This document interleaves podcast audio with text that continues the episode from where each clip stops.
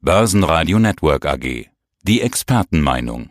Ja, hallo, liebe Zuhörer, mein Name ist David Yusuf. Ich bin Analyst bei DLFX, dem Online-Portal des Online-Brokers IG. Von uns erhalten Sie tagesaktuelle Berichte und Analysen zu den wichtigsten Märkten, unter anderem auch dem DAX natürlich und weiteren. Und genau auf den DAX wollen wir schauen. Der startet nämlich stark in die Woche mal wieder. David, woher kommt denn der Schwung zu Wochenbeginn? Ja, man kann sicherlich einige Vermutungen anstellen, woher der Schwung jetzt herkommt. Wir haben ja weiterhin eine gewisse Stabilität in den Aktienmärkten. Das sollte man den Märkten auch dementsprechend auch nicht absprechen, würde ich sagen. Wir befinden uns immer noch in einem aktiven oder intakten Erholungstrend. Also welche Gründe das hat, da mag man drüber streiten. Niedrige Zinsen und so weiter, viel Liquidität im Markt, das haben wir ja alles schon besprochen. Jetzt bezogen auf die kurzfristige Lage haben wir jetzt die Earnings Season, die in dieser Woche beginnt mit den Banken morgen und mit SAP am Donnerstag, soweit ich mich nicht täusche. Und eventuell sind hier oder bauen sich langsam Erwartungen auf, dass die vielleicht doch nicht so negativ ausfallen würden, wie man zunächst einmal vermutet hat oder erwartet hat. Grund sind auch die besser laufenden Konjunkturdaten. Auch hier wurden Erwartungen in den letzten Wochen deutlich übertroffen bei den wichtigen Daten. eventuell baut sich jetzt so langsam diese Erwartung auch für die ähm, Earnings Season auf. Jetzt hast du einen Trend angesprochen, einen Aufwärtstrend. Kommen wir doch mal zur Charttechnik.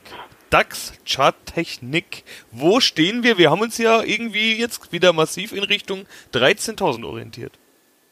Genau, wir stehen wieder kurz vor der 13.000er Marke, aber die wirklich relevante Widerstandszone, würde ich sagen, liegt zwischen 12.800 und 12.900 Punkten. Und ja, diese Widerstandszone fällt auch mit sehr markanten Tiefs aus dem vergangenen Jahr zusammen.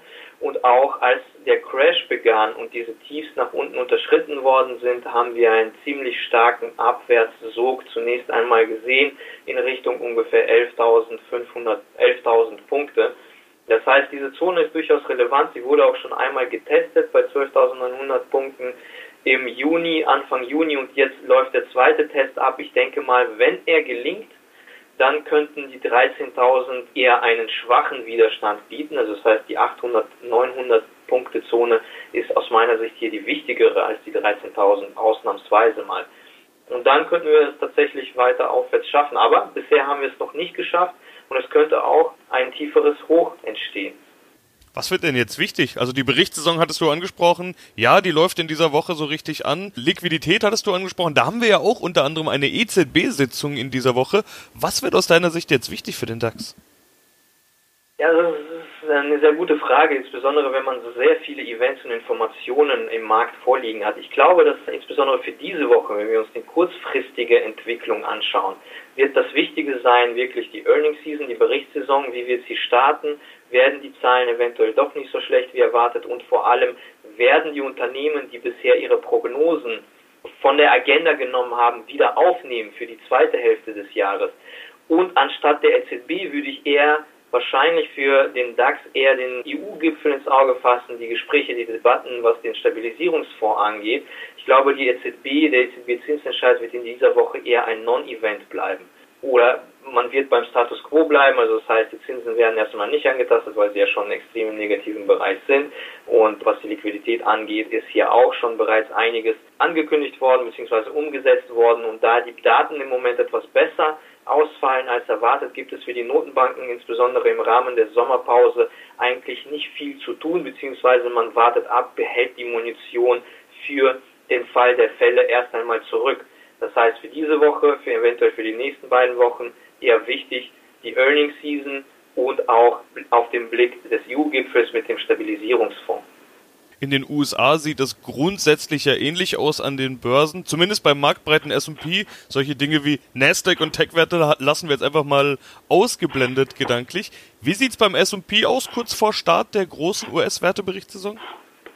Beim S&P 500 Index wenn wir jetzt auf die Charttechnik nur schauen, sieht es so ähnlich aus. Wir befinden uns vor der markanten Widerstandszone bei 3200 ja, 50 Punkten ungefähr, würde ich sagen, die ja bereits schon einmal ebenfalls getestet worden ist am 9. Juni. Aber dann gab es erst einmal mit den steigenden Covid-Infektionen in den USA ein gewisses Risiko und die Aktien wurden wieder erst einmal abverkauft.